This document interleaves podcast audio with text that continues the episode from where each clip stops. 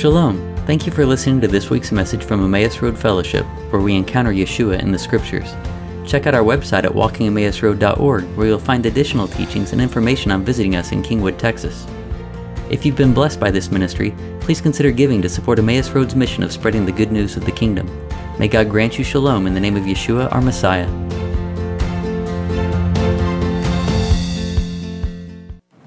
Praise the Lord. Did anybody have anything during worship that you saw or wanted to share? All right. Okay, I had one little thing. Just as we were starting out to worship, uh, just the Psalm 34 3 came to mind. Oh, magnify the Lord with me and let us exalt his name together. You know, and Psalm 34 starts out with, I will bless the Lord at all times. His praise shall continually be in my mouth. Right? And that's what we're longing to do. We come together here so that we can magnify the Lord together and exalt his name. Yeah, praise God. And we get to do that every Shabbat and on all of God's appointed times. Times we gather together even when it's not on Shabbat, you know, and uh, just the fellowship we have as brothers and sisters in the Lord. Uh, earlier, uh, uh, David mentioned that he had heard uh, someone say that in every breath there's a hallelujah. And when you think on that, it's like in every breath there's a chance to encounter the Lord and to exalt him and magnify his name. Every breath is a blessing. Yeah. Praise God. Praise God. Okay, let's go to Psalm 119.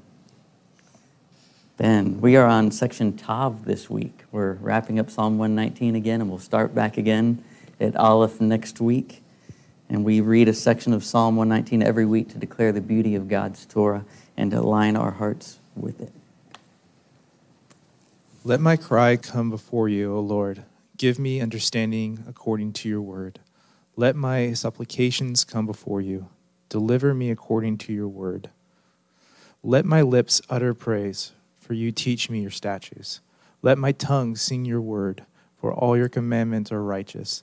Let your hand be ready to help me, for I have come chosen your precepts.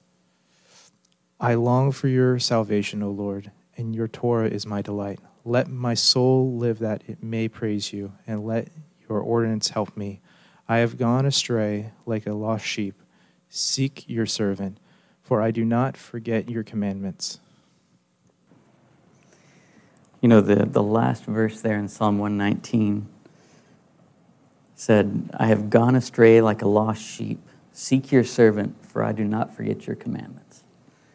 And this is one of those weeks where uh, Psalm 119 lines up with, with our overall message today. So that's pretty cool. Thinking about how the Lord seeks out his lost sheep who've gone astray. He seeks his servants, and he calls us not to forget his commandments. Amen. Let's pray. Lord, we thank you for your love and goodness. We thank you for your compassion and your mercy. We thank you that you do seek and save the lost. Lord, we ask for an encounter with you this morning. We ask for you to speak to us by your Spirit and direct our footsteps. And Lord, may you send forth your restoration in this time. We give you glory and thanks in the name of Yeshua. Amen. Amen. All right, so this week we are in Parashat Ki Tetze, which is when you go out, and it starts in Deuteronomy 21. This portion, if I have the numbers correctly, has over 70 commandments in it. A lot of commandments for, for one portion. So I was thinking maybe we would just go through each one. One, no, not today. not, not in this amount of time, right? Um, but there is, there's so much to glean from, from this week's portion. But we're going to really just hit on a, a few of them.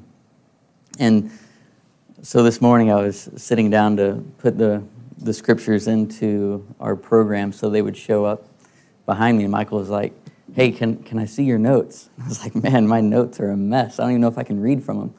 Uh, and so, but anyway, he, he saw the, the first thing that I was putting in. He's like, oh, the wayward and rebellious son. That's, that's a great, that's a great uh, part. And then uh, he said, and then it flows right into um, Yeshua, who, who died for us, died for the rebellious son, you know, the one who was hung. And uh, I said, well, well, thanks. There you go. You got the whole sermon. You, you can go home now. And, and he's like, okay, but can I leave my kids in, in, the, in the class? so, anyway, but he's still here. And uh, this just goes to teach you that anything you say can and will be used against you. but but uh, only with permission. I did ask Michael just a moment ago. so, but anyway, that, that is a lot of the message today, you know, is truthfully the idea that we, like sheep, have gone astray, and yet the Lord has sought us out through love and compassion and has sent his Son that we might be redeemed, that we could have life and live for him. And so I'm going to start with the wayward and rebellious son, and I think you know where we're going with this. So, all right, so we're going to go to Deuteronomy 21, verses 18 through 23.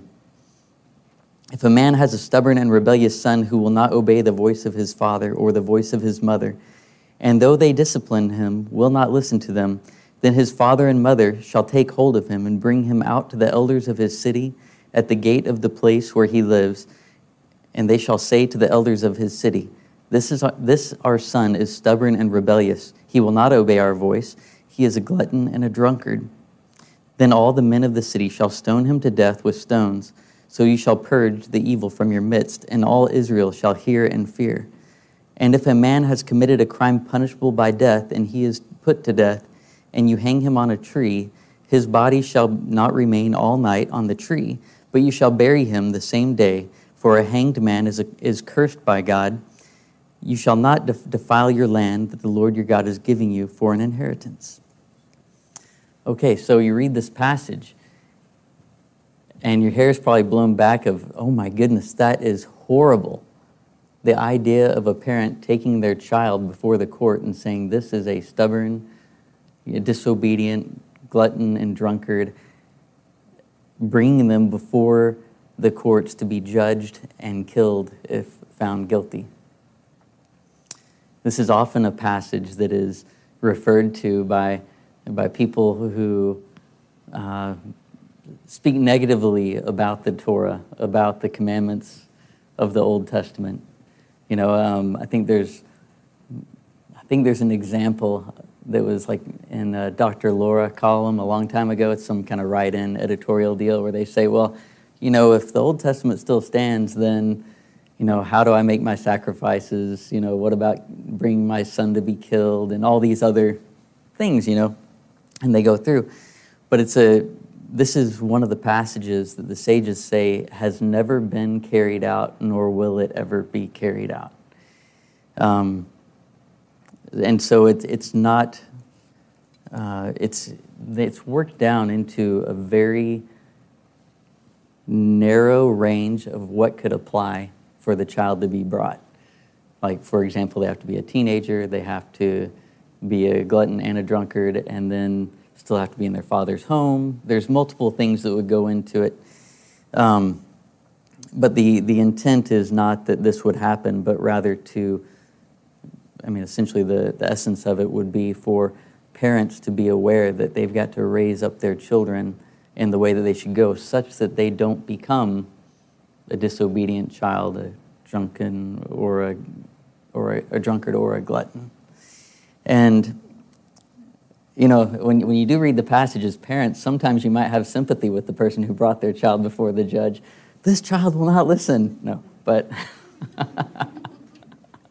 frustration can run high from time to time, but that's when we gain, regain control, right? but um, anyway, but the, the idea here, and, well, and the image here that we, we pull from this is that the rebellious son is us right? The rebellious son is, is us who have rebelled against the Lord and who have not followed his ways, who have succumbed to sin. And because we have succumbed to sin, we now are due the wages of sin, which is death, right? And, and this is a picture of judgment, right? You're brought before the judge. The judge says you are guilty, and then the penalty is death, right? And so within uh, Galatians 3:22, Paul says, "The scripture has imprisoned everything under it so that the promise by faith in Yeshua HaMashiach may be given to those who believe." Right? So he's talking there about how all have sinned and fallen short of the glory of God. And so everyone is subject to the penalty of death. But it's through the promise and faith in Yeshua life may be given. And here we are right now. We're in our 40 days of repentance leading up to Yom Kippur. We're also in the, still in the seven weeks of consolation that go from uh, the ninth of Av, the, the uh, remembrance of the destruction of the temple, up to Rosh Hashanah. And we've talked as well about right now the king is in the field, right? So what we have here is we have a unique combination of people who are in need of a Savior, who are in need of mercy and compassion. And the King has come into the field during a time of repentance and a time when He's bringing consolation and hope restored to those who've lost hope, to those who have wandered from the way, right? And in Romans 2 4, Paul reminds us that it's the kindness of God that's intended to lead us to repentance. Right? I've always quoted that as it's the, the kindness of God leads us to repentance. But I saw in uh, some translations that say, well, it's, the, the, it's really a call of, hey, do you take lightly the grace of God and the kindnesses that He's shown you such that you don't realize that the kindness of God is intended to lead us to repentance? Not to endorse our behavior, but to the, the intent is to lead us to repentance, right? And, and so that, that's where we are. We're in a time where we're receiving consolation, we're receiving a nearness of our Master, and its intent is to draw us to repentance so that these 40 days of repentance are fruitful and bring forth a change of heart such that we're ready to enter into the new year in a new way with a new hope. And as we're reading each week from the book of Isaiah, I want to go to Isaiah 54 and, and read our, our passage, our Haftarah, for this week. It says, Sing, O barren one who did not bear, break forth into singing and cry aloud, you who have not been in labor. For the children of the desolate one will be more than the children of her who is married, says the Lord.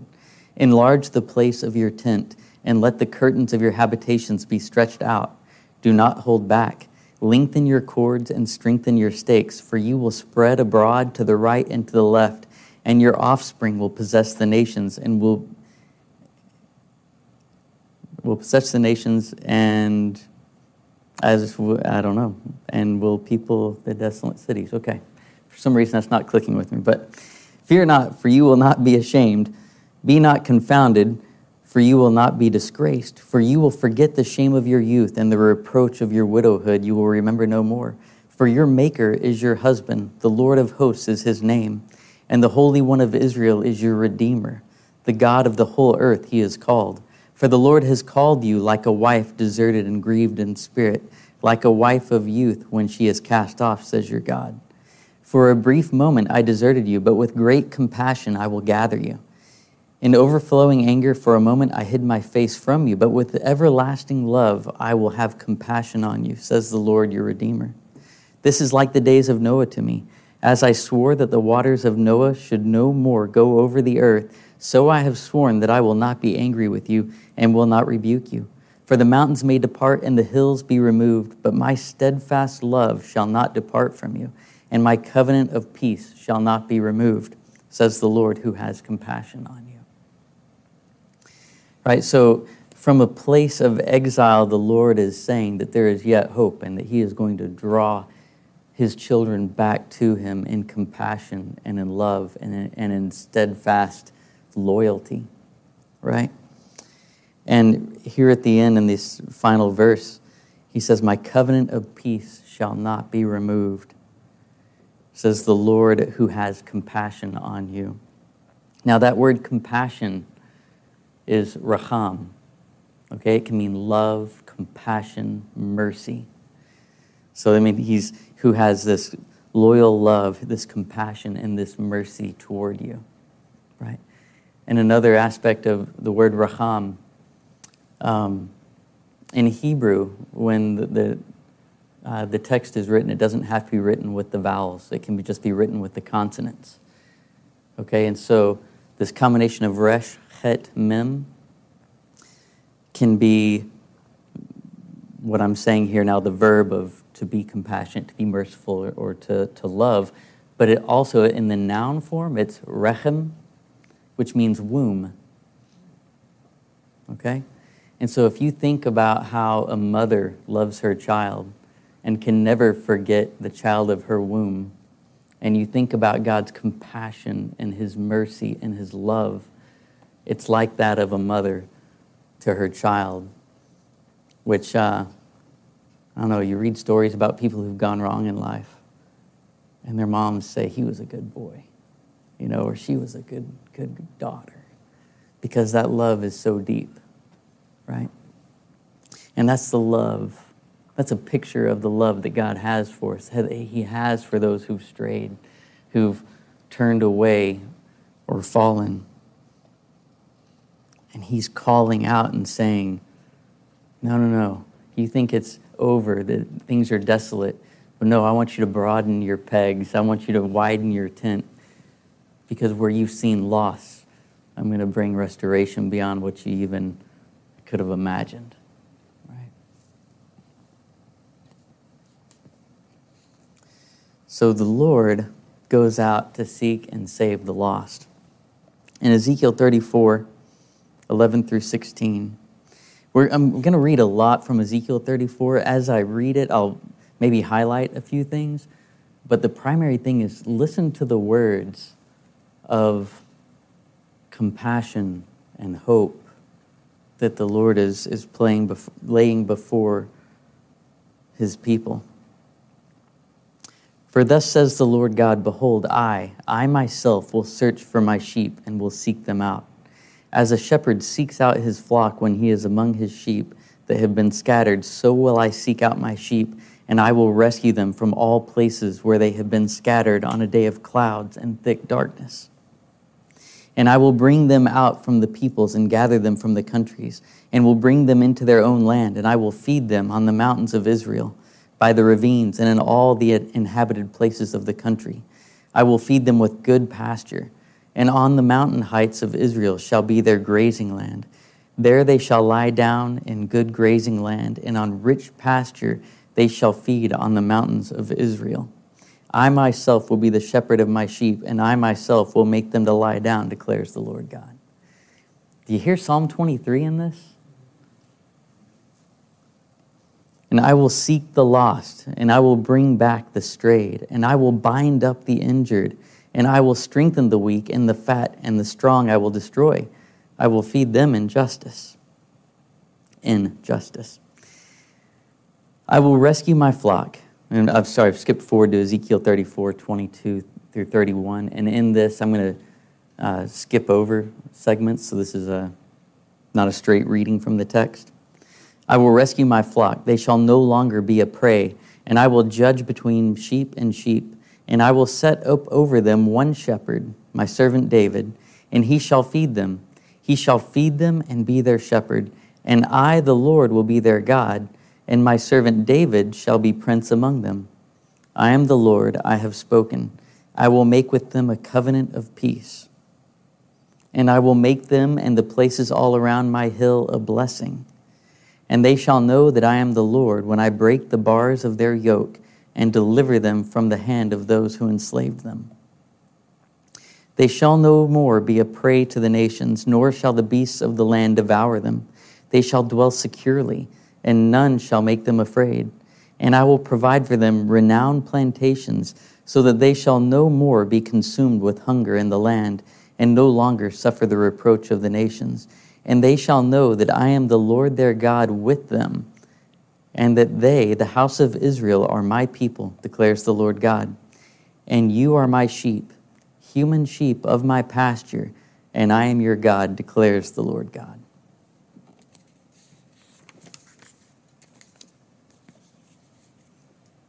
He has good intentions and good plans, right?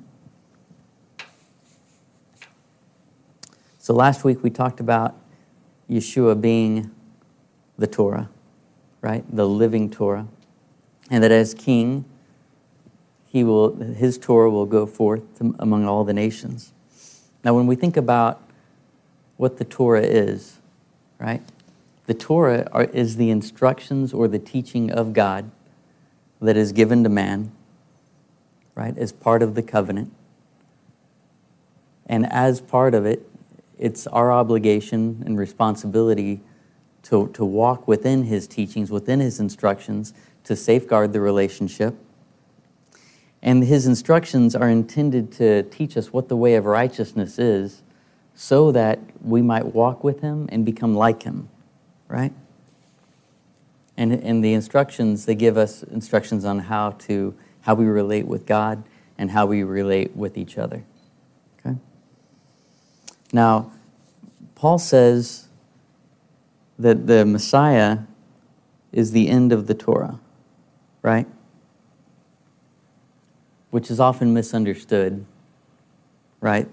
That Messiah is something that ends the Torah, like concludes it as opposed to being a goal for it. The Greek word actually implies something that is uh, directional, like uh, has within it uh, connotations of the word tele, like so like telephone. It's spanning across. It's connecting things. It's going to a destination, like teleport, carrying something. Okay, so the Torah bring it connects you with and brings you to Messiah. So when we were, if we look at Romans 10, 1 through 4, Paul says, Brethren, my heart's desire and prayer to God for them, speaking of, of the Jews, is for their salvation. For I testify about them that they have a zeal for God, but not in accordance with knowledge. For not knowing about God's righteousness and seeking to establish their own, they did not subject themselves to the righteousness of God. For Messiah is the end of the law for righteousness to everyone who believes. Right? It almost sounds like he's saying uh, Messiah is the end of the law because he is righteousness, and so therefore that's all the righteousness that the world needs, right? But really, Messiah is the goal of the Torah for building up righteousness for everyone who believes. Okay, so it's by the righteousness of Yeshua that we're made right with, with God. And then it's through the righteousness revealed by Yeshua and revealed through the Torah that we then walk in righteousness, all who believe, becoming more and more like Yeshua, who was perfect righteousness. I hope that wasn't just a jumble there, but um, the idea is that Yeshua is the goal of the Torah. He is the Torah made flesh, the perfect example of what the Torah is to bring about in us. In Luke 6:40, the scriptures say a pupil is not above his teacher, but everyone after he has been fully trained will be like his teacher. So that's talking about us as we learn from Yeshua, as we learn from what's revealed in the Torah, as we learn from one another and walk together, we will become more and more like our master and our perfect example. Okay, but along the way, we go astray, and God extends mercy, of course, through the sending of His Son. The very fact that Yeshua, the living Torah, was sent was a mercy and a compassion on God's people to call them back to Himself.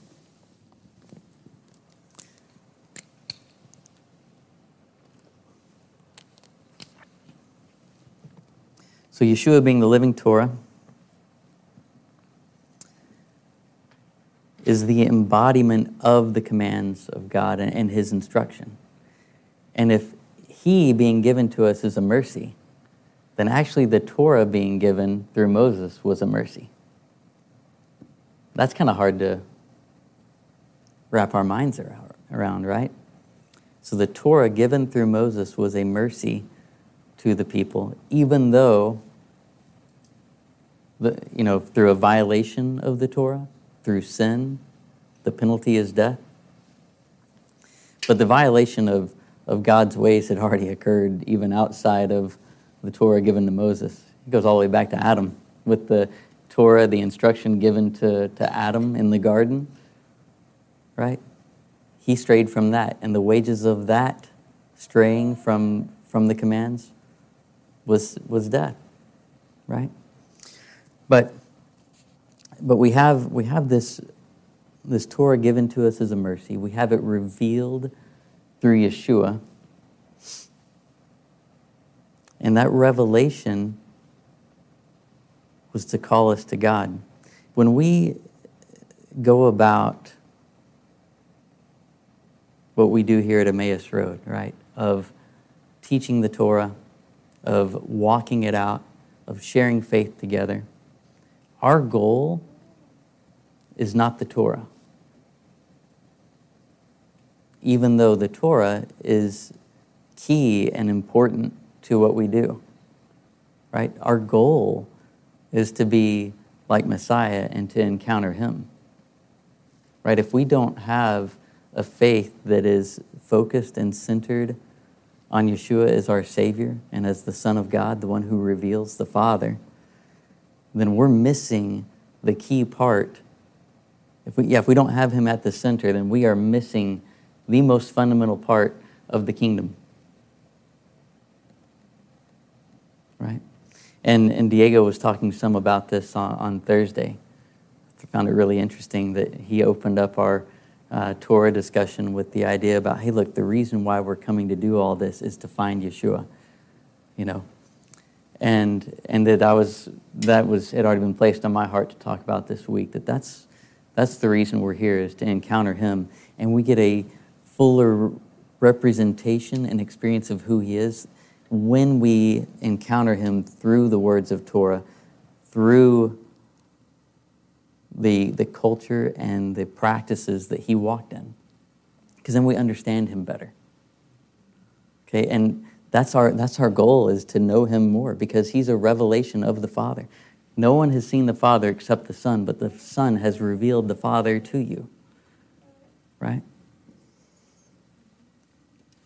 And we're grateful for this revelation that we've been given through both the Word and by the Spirit.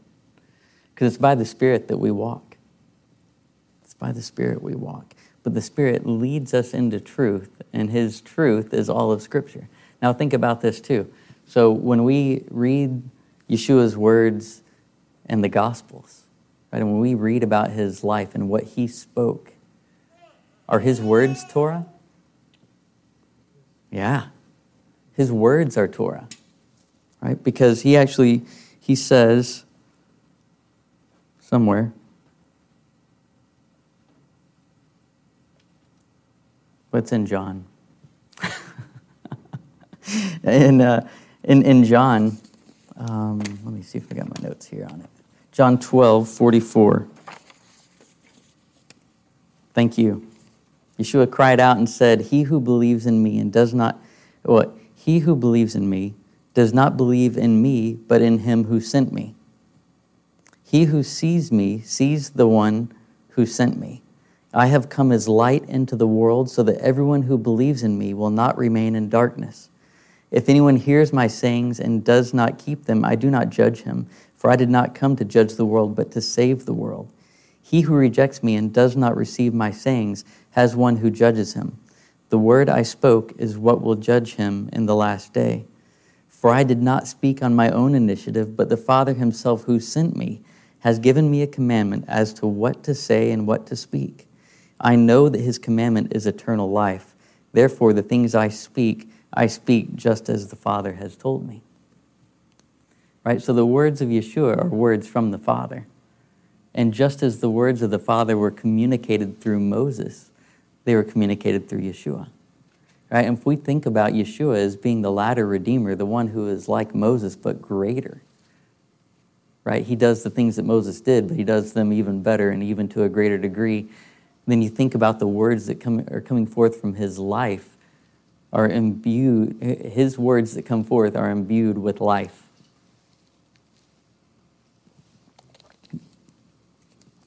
And within the scriptures, Paul affirms it, and, and it's stated throughout the Torah that, you know, when we live by the words of God, when we, when we carry out the words of God, we will live by them.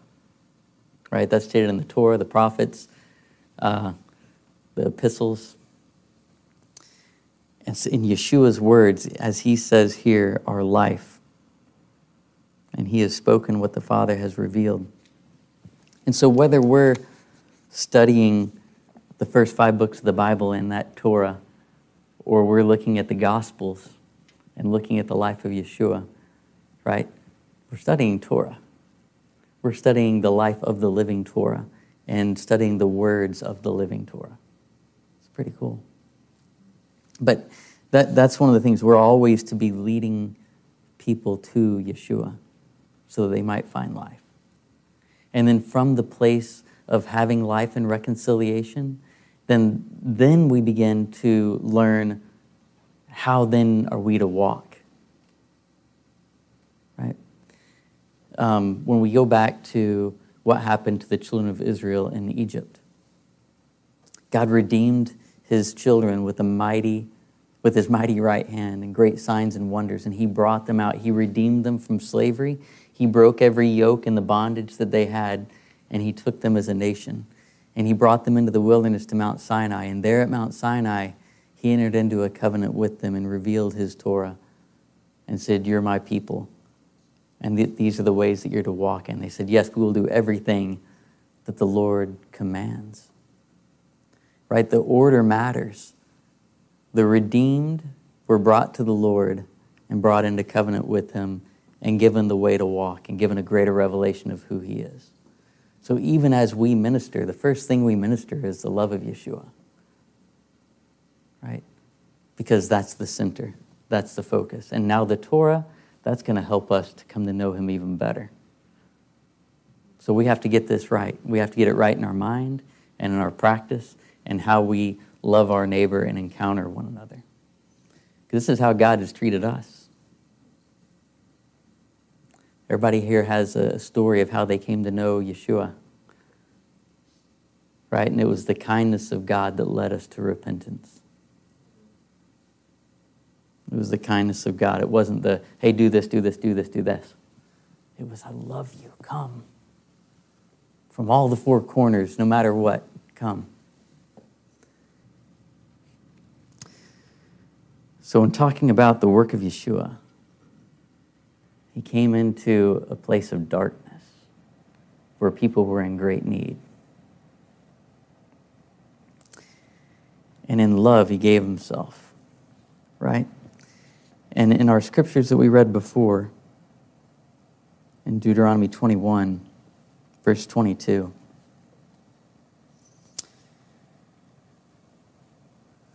right immediately after talking about the wayward and rebellious child, the scripture says, If a man has committed a sin worthy of death and he is put to death, and you hang him on a tree, his corpse shall not hang all night on the tree, but you shall surely bury him on the same day for he who is hanged is accursed of God.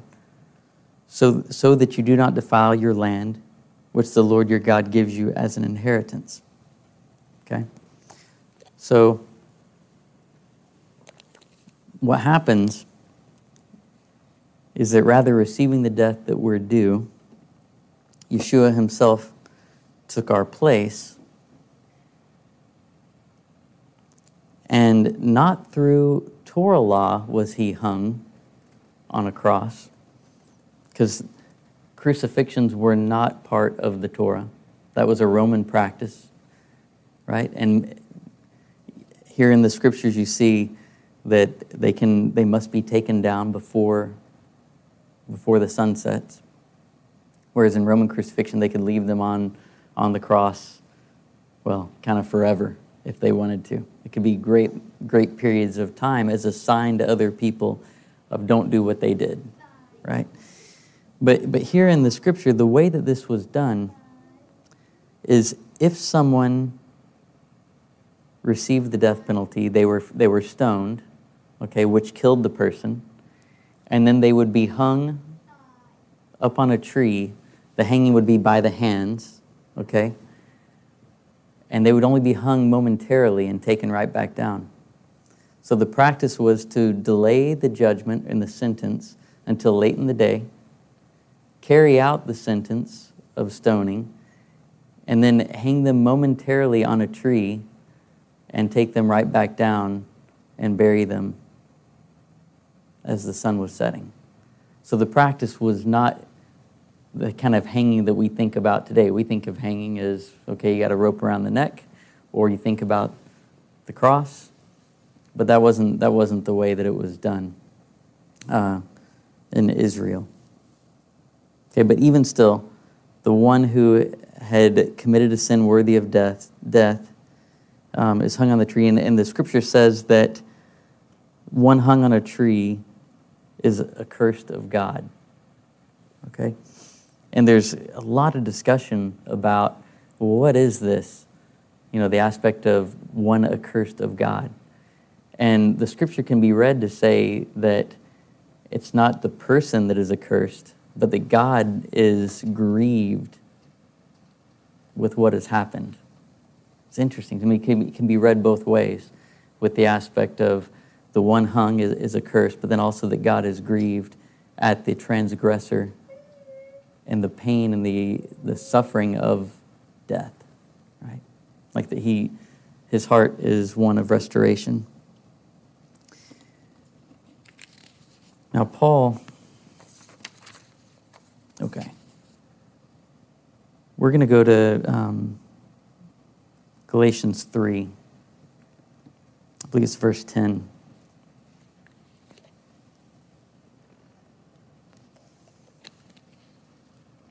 Just to, to read what, what Paul had actually said about this, about Yeshua being the one who is hung, is referring back to that scripture. Paul says in Galatians 3 10 through 14, For as many are of the works of the law are under a curse. For it is written, Cursed is everyone who does not abide by all things written in the book of the law to perform them. Now that no one is justified by the law before God is evident, for the righteous man shall live by faith. However, the law is not of faith. On the contrary, he, he who practices them shall live by them. Messiah redeemed us from the curse of the law, having become a curse for us, for it is written, Cursed is everyone who hangs on a tree, in order that in Yeshua HaMashiach the blessing of Abraham might come to the Gentiles, so that we would receive the promise of the Spirit through faith. Okay, so this passage is loaded with information, and you know we, we can't do justice to, to all that is um, in this in such a short time. We probably ought to talk about this over multiple weeks, but if we go back and say, okay, he starts out with as many as are of the works of the law are under a curse because they don't perform all of the commands, right? They sin. Therefore, they're under the curse of the law, which is death. Okay? Um, he's talking about how Yeshua becomes the curse, taking the place of the curse for us right? Because he lived perfectly righteous, but yet he was hung in place of the sinner who should be hung. That has redeemed us from death forever, such that we might have life forever. Okay? Now, when Paul is talking about as many as are of the works of the law, he's, he's in the middle of a discussion Uh, if you call it a discussion. He's, he's railing on the believers in Galatia because there are competing ideas of what it actually takes to be saved. Okay? We see in Acts 10 the Spirit coming upon Gentiles who believe, who have not made a legal uh, have, have not made a, a, legal conversion to become legally Jewish, right? Rather, by the Spirit, they've re- or by faith, they've received the Spirit. And now the people in Galatia, too, through hearing the word and the testimony about Yeshua have believed in God through him, and by that faith they've been saved because that's what Yeshua opened up. Right was the ability for many for the nations to be grafted into the faith of Abraham through faith as opposed to as opposed to being through legal status as a Jew. But in Galatia there are believers in Yeshua who are Gentiles and they've got a question of well how does this thing work? And some are telling them you need you must become you must become legally Jewish in order to be saved. But Paul is saying, no, you don't have to become legally Jewish to be saved because you're saved by faith. Okay? And he's saying that everyone, Jew and Gentile, has been put in hold under, under sin, which is Galatians 3.22, um, which is somewhere in here too. But it talks about how all are, are held up under sin according to the scripture, whether Jew or Gentile. And he says, So if the Gentiles who have become members of the community through faith think that what they need to do is to become legally Jewish in order to be saved, then they think, then, then the right reasoning is keeping of the Torah will save you. But no one can keep the Torah perfectly except the perfect Son, Yeshua. So it's of no benefit from the aspect of eternal salvation. Right? Everyone is under the curse of sin, and the, the way out is by faith in Yeshua. Okay? And so, through this, through Yeshua's faithfulness, through what he offered up, now the door is open to all by faith to come into the faith of Abraham and to become inheritors of the promise given to him. There's um, Galatians 3, verses 8 through 9 says, The scripture, foreseeing that God would justify the Gentiles by faith, preached the gospel beforehand to Abraham, saying, All the nations will be blessed in you. So then, those who are of faith are blessed with Abraham the believer. Now, what's interesting in this This word blessed in Hebrew is venivrechu, venivrechu. But it's connected, and I don't know the full extent of this, but the teachings are that it's, it's connected to the word mavrich, which is often used when it's talking about the grafting of plants. Okay, so like the, the form venivrechu is uncommonly, it's, it's uncommon in the Torah. It's not a common translation of the word blessed. Or it's not a, it's not a common form of the word blessed. And there was a rabbi who lived in the first or second century. And apparently he is, is uh, one of the most quoted rabbis in the Mishnah. And he actually stated at one point that he enjoyed hearing the teachings of uh, believers in Yeshua, interestingly enough. Well, he, he has uh, some things that he said about this connection with the word blessed and the word engrafted. And he, trans, he said, here, I'll say this. Rabbi Elazar said, What is the meaning of that which is written? And in you shall all the families of the earth be blessed. From Genesis 12 3.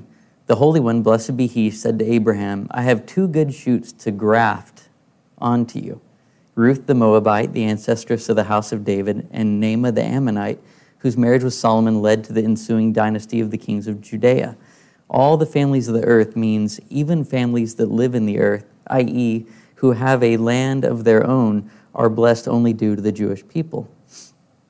Similarly, similarly, when the verse states, All the nations of the earth shall be blessed in him, it indicates that even ships that come from Galilea to Hispania are blessed only due to the Jewish people. Okay, so he's talking about Ruth and uh, being grafted into the community, right, but into Abraham.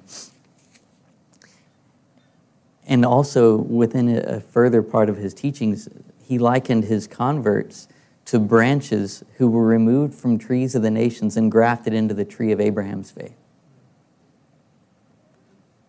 So if you think about that picture being taught, it should bring us back to Romans 11, where Paul talks about how God broke off some natural branches and grafted in foreign branches, right, into the tree of faith. It's, it's kind of the same thing, and all the nations of the earth will be engrafted into, into Abraham. Kind of get this whole working of what was taking place, where God's plan from the beginning, the gospel preached to Abraham, was the ingrafting of the nations, all the nations being blessed through him and his seed. And we know that his seed is Yeshua the Messiah, right? So Yeshua comes to seek and to save those who are lost. Both of the, he came to seek out the lost of Israel, and then through his death and resurrection, he opened the door to all the nations coming in and being sought after to be brought in and grafted into the tree of faith and into the faith of Abraham. So it's a really cool picture of how that door has been opened. So we have the we have no end really. I mean, from what it appears, there's really no length to which God doesn't go to seek out those who've been lost and to to draw them back to Himself. And as as we think about the implications for us, of course, we have such gratitude to God and to Yeshua for what they've done to seek out and to bring restoration, to bring hope and redemption. And in it, too, we think about, well, what then are we to do? And we think about our responsibility to God, but we think about our responsibility to one another as well, right? And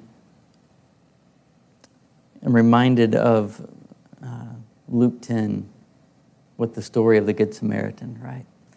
and you have the person come to Yeshua and ask, you know, what must I do? And, and Yeshua says, actually, I'm going to go ahead and jump there real fast. In Luke 10, it says, a certain, Luke, Luke 10, 25, and behold, a certain lawyer stood up and put him to the test, saying, Teacher, what shall I do to inherit eternal life? And Yeshua said to him, what is, what is written in the Torah? How does it read to you? And he answered and said, You shall love the Lord your God with all your heart, and with all your soul, and with all your strength, and with all your mind, and your neighbor as yourself. And Yeshua said to him, You have answered correctly. Do this, and you will live. And it says, But wishing to justify himself, he said to Yeshua, And who is my neighbor? And Yeshua then goes in to tell the story of the Good Samaritan, of the the person who's beat up to near death on the road, and the, the priest passes by, the Levite passes by, and then the Samaritan comes by and takes care of the man. And he asks, Yeshua ends up asking the man, Well, who was the neighbor? You know, and the lawyer replies, Well, the one who show, showed mercy toward him. And Yeshua said, Go and do the same. Right? Paul at one point says that loving your neighbor sums up the whole Torah. Right? Yeshua said that, you know, loving God and loving your neighbor sums it all up. But it was often stated that everything really kind of comes down to loving your neighbor. Of course, you're going to love God too. Through loving your neighbor, you love God and you show him love. But in reading this, there's a lot of assumptions that go into this story a lot of assumptions about the people involved. Right? So when I, when I start to read this in this translation, I see a certain lawyer stood up and put him to the test. I'm like, ooh, he's putting him to the test. This must not be a good lawyer. Or this must be a bad guy. Because here he is, he's putting Yeshua to the test. Maybe he's trying to trip him up. You know, so now I've got my mind against the lawyer. He's a bad dude, right? And, and Yeshua says, you know, hey, what do you know? And, and the guy answers, love the Lord your God with all your heart and your neighbor as yourself. And it's like, whoa, he just said what Yeshua said. You know, did he hear that from Yeshua or did he hear some teachings from the other sages? And he's grasped onto what's good and right. Okay, this sounds good. And then Yeshua says, Do that and you'll live. Okay, and, and Yeshua's telling the truth here. He's saying, Do those things and you will have life because you're walking in faith toward God, loving Him and loving your neighbor. There's life in that. And then it says, But wishing to justify himself, he said to Yeshua, And who is my neighbor? Now I read that again. It's like, Ooh, he's trying to justify himself. Look at this self righteous dude. but you know what? It's not that. Wishing to justify himself. You know what that, that justify is? It can be seeking to do what is right. We had a, a, some comments made on, on that in our Torah study on, on Thursday night of like, well, I want to do what's right. I want to know. It could be like, oh, you self righteous trying to justify yourself by trying to do what's right. Or is it, no, I want to align myself with God and with what His heart is and what His desire is? That's what this lawyer is saying. But seeking to justify himself, I would rather it translated, but wishing to rightly align himself he said to Yeshua, Who's my neighbor? So I can go and love my neighbor like you're telling me to do because I want to live unto God. The idea of asking a question while having an answer, like I already have an, an answer to my question, but if I were to ask someone who is more knowledgeable than me, he might give me a broader idea of what I already know. Does that make sense? Or he will might expand what yeah. I might already know, or he might bring further understanding of what I already know. So in that sense, uh, I will seek to justify myself. I will seek to find more truth in what I already know. Mm-hmm. Uh, yeah, that's right. And and uh, and so so with this, it's like, okay, well, what am I coming into this with? What's my mindset? What's my perception of these people? Am I actually giving the benefit of the doubt? Am I looking to what is their heart, or do I have my mind made up and I've already prejudged everything and I'm going to read it according to my prejudgment? Right? Let me come in with fresh eyes. And then, of course, we read about the, the priest who walks by and the Levite who walks by. It's like, ugh, those wicked priests and Levites. How could they? You know? And, and then you have the Samaritan who does good. Well, with this aspect, they're on a road between Jerusalem and Jericho. Okay, and here's a man dying on the road. If the priests and the Levites are headed to Jerusalem, they're headed to Jerusalem for service to God and to encounter God in the temple. If they stop and take care of a dying man who dies, then now they're, they're contaminated by death and can't go up and serve in the temple or perform their, their obligations to God for a week. So they may actually miss their their cycle of duty that they're supposed to go perform. Right? So, what's the intention of their heart? Did we prejudge them as those who are just wicked and don't care about their brother? Or was it possible that they were seeking to honor God and do what He had called them to do, which was to come minister in the temple? And that's why they passed by. Right? And so, have we prejudged them? Or are we actually saying, wait, there's actually a reason that they would pass by? Now, I, I believe Yeshua's message about the, the one who was the brother was the Samaritan, right? Even the one who you think's your enemy, that's your, that's your neighbor.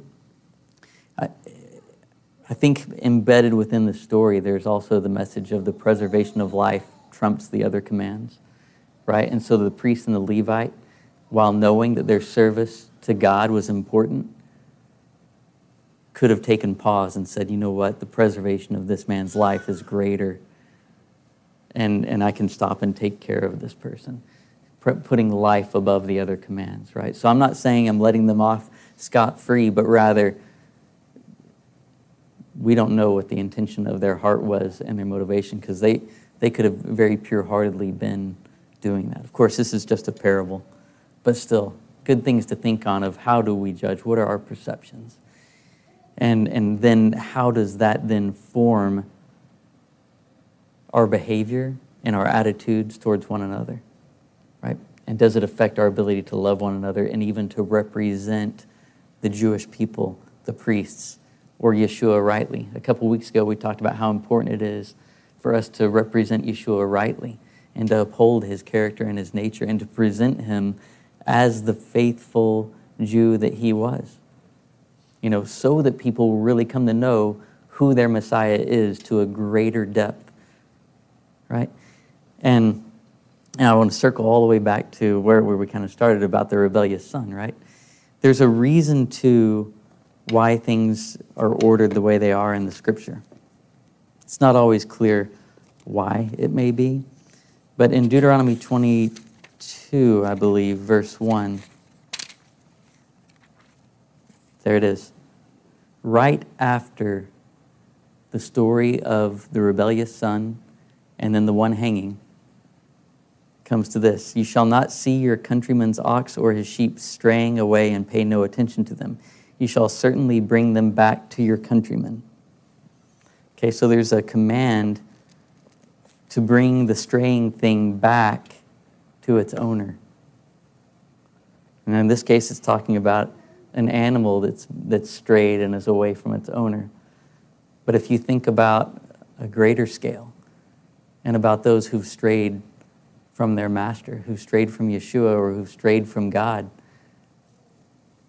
we can take this and say, we're, we're commanded to bring the, the strayed thing back, the thing that is lost back to the master. The master is going to seek out the, the strayed and the lost to bring them back to himself. And he can do that through many avenues. One of them is you. Right? And so when you see someone straying on the way, you return them back to his master. Right? When you see Yeshua not represented rightly, you can represent him rightly to return his lost identity to him. Right? All these aspects are aspects of restoration. All these are aspects of restoring that was which was lost back to God that all may come before him and receive of his mercy. Because that's what he's calling out from, as we read in the very beginning. And in Isaiah 54 2, the scripture says, Enlarge the place of your tent, stretch out the curtains of your dwellings, spare not, lengthen your cords, and strengthen your pegs. This is the expectation that we're to have for the great work that God is going to do in the world, in the nation, in Emmaus Road, right?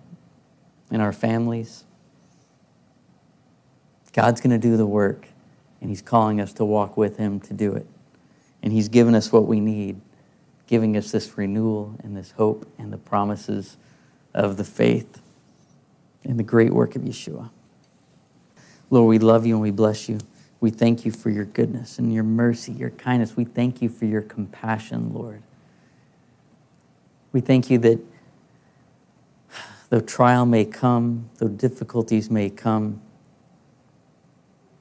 Lord, you give us hope and that you bring restoration. We thank you, Lord, that you yourself will seek and save the lost and that you've sent your Son to do that. And then you have appointed us as ambassadors of the message of the good news of the kingdom, that your kingdom may spread, Lord. Strengthen us, guide us, and draw us close to you, and keep us ever focused on Yeshua, Lord, that we might be like him. In the name of Yeshua, amen. Thank you for joining us. If you enjoyed this message, please consider sharing it with a friend or family member and help us out by giving a review on iTunes or other podcast platform. Check out our website at walkingemmausroad.org for additional teachings and information about visiting Emmaus Road in Kingwood, Texas.